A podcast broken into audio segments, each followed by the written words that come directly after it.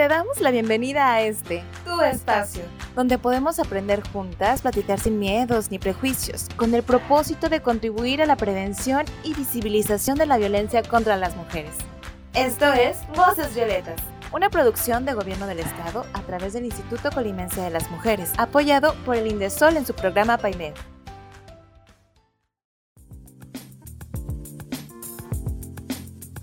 Hola, bienvenidas a Voces Violetas, un espacio para ti, un espacio para todas. Esta es una producción del Gobierno del Estado a través del Instituto Colimense de las Mujeres, apoyado por Indesol en su programa PAIMER. Yo soy Marisa y el día de hoy vamos a continuar con el tema de modalidades de la violencia digital. Me acompañan las mismas personas. Hola, bienvenidas. Son Fer y Karen. Hola Marisa, gracias. Este, aquí otra vez de nuevo con ustedes. Muchas gracias Marisa, encantada de estar nuevamente aquí para continuar con este tema tan interesante. Y bueno, pues en el episodio pasado estábamos hablando sobre lo que es la violencia digital y sus modalidades, no las terminamos, así que pues la siguiente modalidad sería el grooming. Yo en lo personal no sabía ese término, entonces me gustaría que me ilustraran un poco sobre más o menos qué, qué conlleva ese término, cómo, cómo se hizo, qué onda. Por favor.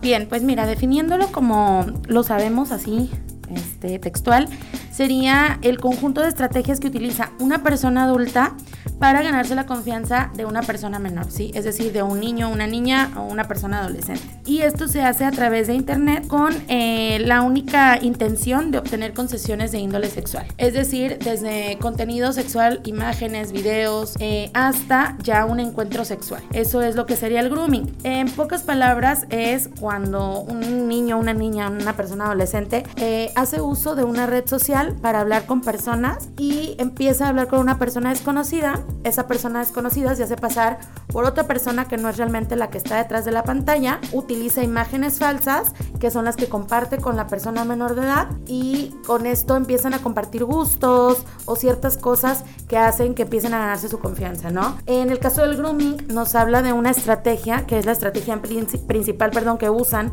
para poder ganarse esta confianza, en donde lo primero es encontrarse en sitios populares, es decir, la red social. Eh, posteriormente, como te comento, empiezan a compartir intereses, se ganan la confianza de la persona menor de edad, obtienen algún secreto y posteriormente rompen las barreras de resistencia, es decir, ya eh, la persona menor de edad empieza a compartir algún contenido de índole sexual con la persona adulta, es decir, fotos o videos y vienen posteriormente las amenazas. ¿Qué amenazas? Bueno, pues si no tienes un encuentro sexual conmigo, voy a compartir tus imágenes o tus videos y pues ahora sí que las personas se van a enterar de, cómo eres, de lo que me compartiste e incluso se lo voy a hacer llegar a tus familiares, ¿no? Empieza ese tipo de chantajes, ese tipo de amenazas hasta que la persona menor, como no quiere que eso suceda, pues accede a tener ese encuentro sexual.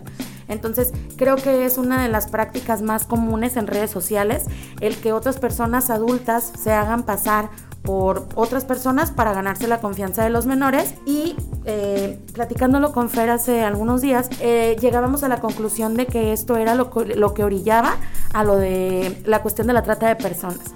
Entonces, ahorita no sé si Fer nos quiera comentar un poquito sobre eso para profundizar más. Así es, Karen, gracias. Y como lo menciona, es una de las prácticas más frecuentes, pero creo yo también que de las más como que silenciosas y menos conocidas. ¿Y por qué silenciosas? Porque obviamente eso, como lo dice Karen, es una persona a través de enfrente de un monitor haciéndose pasar por un adolescente o una persona, un personaje obviamente atractivo, ¿no? Eso es, se los comento porque yo, por ejemplo, inicié con las redes sociales cuando iba en secundaria.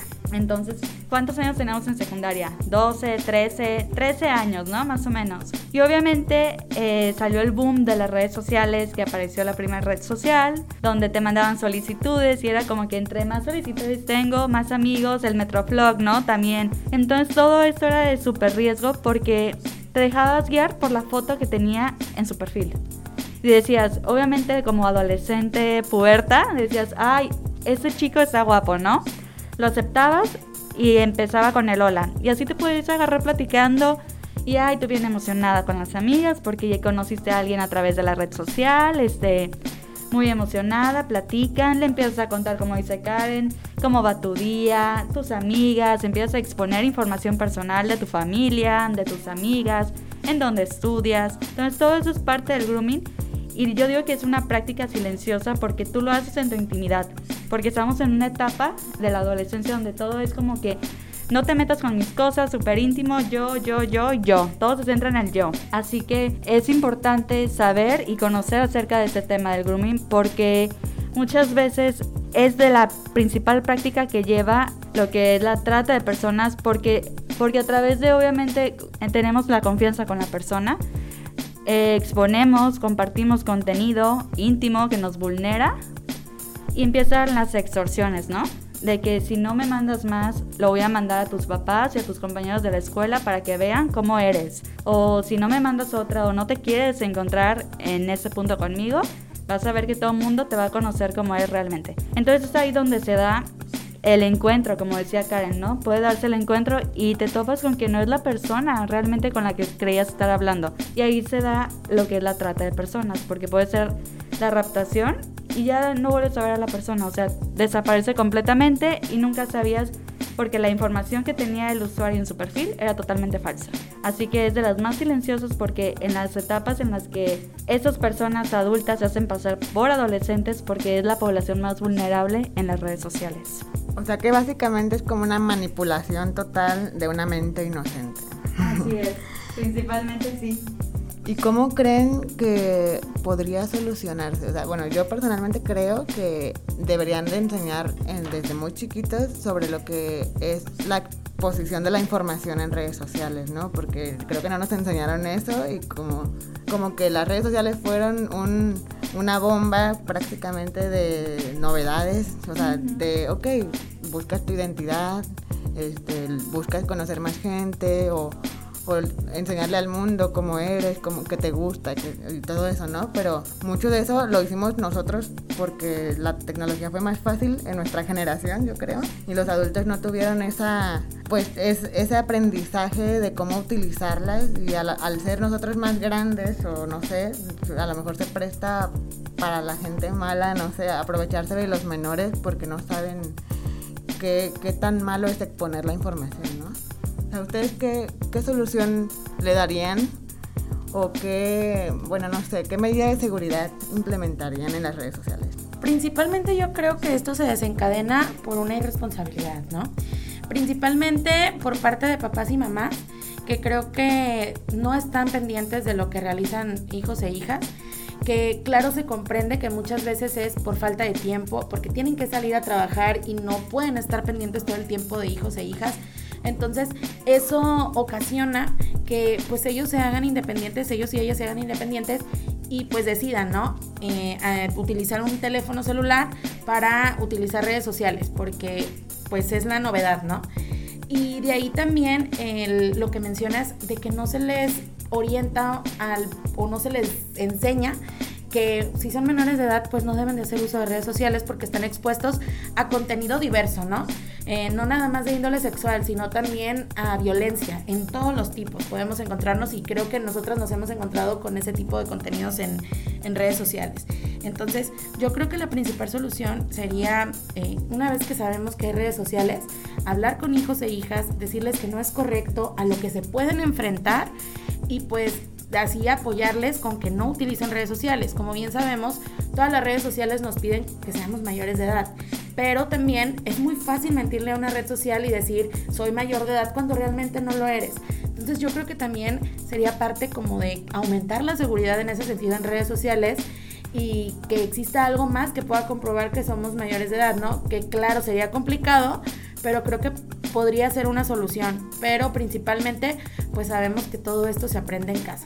Entonces podría surgir de ahí creo que también como adultos no, no, tenemos la conciencia de que, por ejemplo, cuando recién acaban de tener una familia, un bebé así, mucha gente suele exponer a sus hijos y así, y eso también creo que puede llegar a prestarse a la, a la extorsión, al robo de información, a la trata de personas, todo eso. ¿Qué opinan ustedes de eso?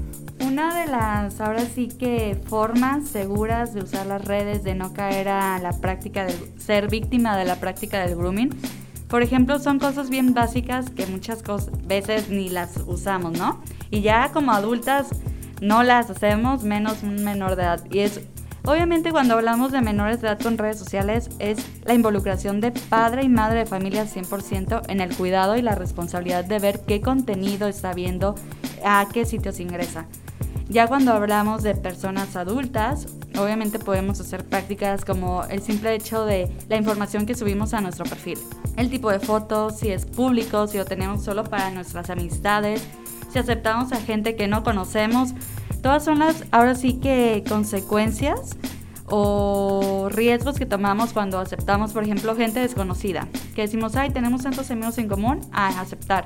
Pero realmente no lo conocemos en persona. El poner todos nuestros datos en el perfil, porque eso es, hace que la gente detrás de la pantalla diga, ok, esa persona trabaja en tal lado, eh, tiene tantos años, es amiga de fulanita y fulanita, la familia es esa persona entonces nos ubican por lo que ahora sí que como quien dice, la red, las redes sociales saben de nosotros lo que queremos que sepan, porque es lo que nosotros subimos. Todo lo que nosotros y nosotras subimos es lo que queremos que sepan y lo que tenga de información. Así como en Instagram también el tener cuentas privadas, el limitar todo eso, nos ayuda a protegernos de esta práctica que es el grooming.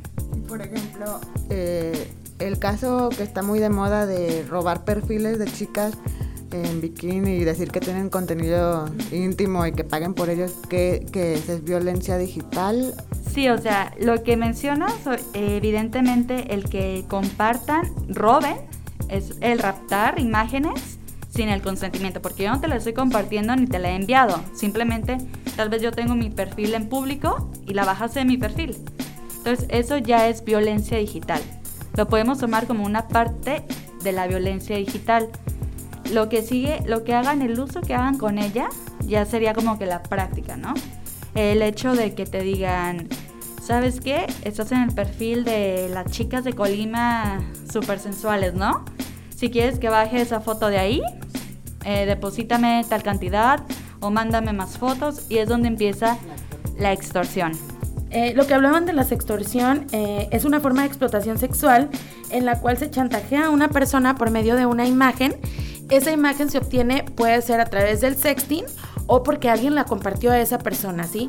En este caso la sextorsión se puede dar, por ejemplo, entre parejas, por poner un ejemplo, em, al momento de que tú compartiste ya por sexting una imagen tuya desnuda y que posteriormente eh, terminas la relación y tu, y tu expareja te empieza a extorsionar con esa imagen y te dice, eh, si no te encuentras conmigo, yo voy a compartir esa imagen y empieza a querer obtener este, algún interés sexual, ¿no?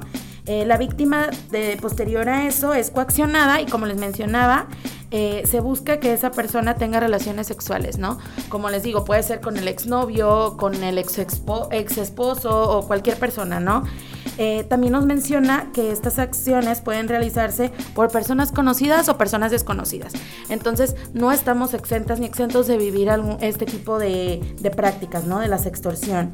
Y este, las personas que están expuestas a esto pueden ser personas menores de edad o mayores de edad. Entonces es muy importante porque muchas veces, como mencionábamos, no nada más están expuestos niños, niñas y adolescentes, también personas adultas. Entonces es muy importante eh, saber que cuando hay una sextorsión, más vale eh, denunciarlo que caer en eso.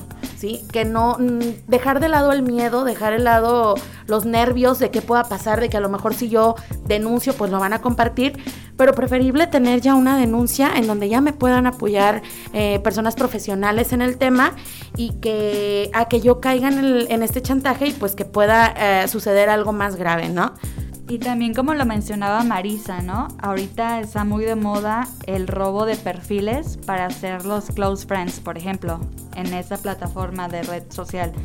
Entonces sí es importante el denunciar, evidentemente, Muchas eh, redes sociales ya tienen las opciones de denunciar. Te da la opción de denunciar perfiles falsos donde se hacen pasar por ti o están subiendo contenido que tú no compartiste. y obviamente si ya se da en una relación también la, la sextorsión, pues denunciarlo, ¿no? Perder, quitarnos ahora sí que esos temores y sobre todo es la vergüenza, ¿no? Es la vergüenza de que ya nos vimos expuestas, de que ya nos están ahora sí que extorsionando con imagen que, imágenes que tú compartiste en la confianza. Y cuando lo es a través de, de, de robo de tus fotos, pues con muchísima más razón, porque con qué derecho llega una persona a extorsionarte porque robó fotos suyas y las anda publicando y prácticamente pues las usan casi casi como catálogo, ¿no? Ahora sí que estaría muy bien diseñar como un, un violentómetro de la violencia digital, ¿no? Para saber en, qué punto, pues ya preocuparse demasiado. Obviamente en, todo, en todos los puntos, pero algunas veces no sabemos, no sabemos, por ejemplo, el grooming, que ya no sabía la, pues la palabra tal cual, a lo mejor podría estar viviéndola y no sabía. Claro, y saber identificarla y saber qué es violencia y que ya existe la violencia digital hoy en día. Que está postulada como tal, que ha existido desde hace mucho tiempo, desde que empezamos a usar las redes sociales, fue donde se detonó aún más. Pero el saber que existe una violencia, de que hay leyes que nos aprueban y nos protegen ante la ley, pues yo creo que es lo importante, reconocerlo. Excelente. Y por ejemplo, solo tengo una última duda, así como para saber más o menos cuál es la consecuencia psicológica más común en las víctimas de ese tipo de violencia. O sea, ¿qué es lo que puede llegar a pasar si los adolescentes viven esas cosas? ¿Qué es de lo más pues ligero a lo más grave que podría pasar? Para que tengamos en cuenta esto porque pues muchas veces no sabemos eso y los papás suelen decir, ay, no, estás deprimido es por usar mucho el celular, hijo. Entonces, creo que hay que saber pues darle nombre a la situación, ¿no? A darle nombre a las emociones que pueden surgir a partir de un, de un trastorno de ese tipo. Pues evidentemente va a ocurrir un daño psicológico en la persona. ¿Por qué? Porque estás dañando su imagen, su integridad, su intimidad. Entonces, ¿cómo se va a ver afectado eso? Pues primeramente lo vas a poder identificar porque la persona ya no va a querer salir, ya no va a querer usar las redes sociales, la vas a ver aislada eh, con sentimientos de tristeza la mayor parte del tiempo, el miedo, el temor, la vergüenza, son prácticamente los principales, ahora sí que comportamientos que podemos notar en una persona que ha sido víctima de la violencia digital, al grado de que puede llegar a lo que es el intento del suicidio o ahora sí que el suicidio. Y obviamente se pueden desarrollar a través de, a consecuencia de este tipo de violencia, pues trastornos como la ansiedad, este, la depresión, que nos va a arrastrar obviamente con todas estas conductas de aislamiento, de depresión, de tristeza, de vulnerabilidad, a conductas suicidas. Entonces es importante prevenirlo, es importante eh, hacerle saber a la víctima que no es su culpa, que no es su culpa estar pasando por ese momento, que a cualquiera le puede haber pasado, porque todas y todos somos vulnerables al compartir o subir una foto estamos expuestos ante esa situación y hacerla sentir que, estamos apoyándola y que hay leyes que ya nos protegen y que se puede hacer algo, este, pues ahora sí que para no remediar el daño, pero sí para poner, hacer acciones, tomar acciones ante esas, esos delitos, porque es un delito, hay que decirlo como lo es, es un delito pues creo que he aprendido bastante el día de hoy. Este, y pues solo quiero decir que pues el cuerpo humano no debería ser un tabú así, ¿verdad? Pero igual la intimidad es algo pues personal y hay que respetar que cada quien tiene sus deseos, sus, sus gustos y así, ¿no? Y pues tú, Karen. Bueno, retomando lo que mencionabas de un violentómetro acerca de la violencia digital, creo que sí sería muy importante porque eh, sería como el tomar o el partir de una herramienta muy funcional para poder identificar en qué grado de amenaza nos encontramos, el que a lo mejor nos encontramos en un nivel de violentómetro muy leve, pero que si continuamos realizando estas prácticas podemos llegar a algo muy peligroso, ¿no? Ya como lo mencionaba Fer sobre la trata de personas. Em, y también pues eh, lo que comentábamos en el episodio anterior eh, acerca de que no todas las prácticas son de índole sexual, también existe una práctica que es el ciberbullying o el ciberacoso, que como lo mencionan es una extensión del acoso en los medios tecnológicos por el cual una persona trata de dañar el autoestima de otra eh, enviándole mensajes amenazantes en donde se le intimida y chantajea. Pero aquí no necesariamente debe de existir eh, el compartir contenido sexual, ¿no? Sin embargo, también es una de las prácticas que también se, se usan mucho, ¿no? Y creo que lo hemos visto en redes sociales eh, y más en la actualidad, en donde ya más mujeres hemos levantado la voz, que si hay algo que nos están haciendo llegar a nuestros perfiles, lo compartimos para evidenciar a la persona que nos está realizando este acoso y pues que se sepa, ¿no? Para que ya sean menos las mujeres que puedan llegar a ser víctimas de este tipo de, de situaciones.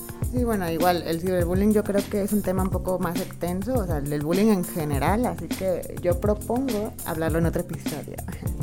Y bueno, este, ya en conclusión, cuiden mucho su información, lo que ponen, porque pues claramente ya cualquier persona en internet podría ser un desconocido y pues no queremos más tragedias.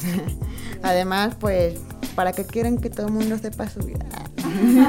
bueno, no, yo sé. qué andar mostrando? A mí, a mí no me gusta que sepan nada de mí, me gusta el misterio. Muchas gracias a todas las personas que nos sintonizaron desde su casa, coche, oficina o espacio en el que se encuentran. Voces Violetas es un programa del Instituto Colimense de las Mujeres impulsado por el gobierno del estado de Colima. Recuerden que la contingencia nos obliga a quedarnos en casa, pero nunca, nunca tolerar ningún tipo de violencia. Agradezco a las personas invitadas el día de hoy. Gracias a ti Marisa, un placer haber estado aquí con ustedes. Muchas gracias Marisa, espero que nos sigan invitando y nosotras encantadas de acompañarlas aquí. Por supuesto que sí, nos vemos en el próximo episodio. Bye. Adiós.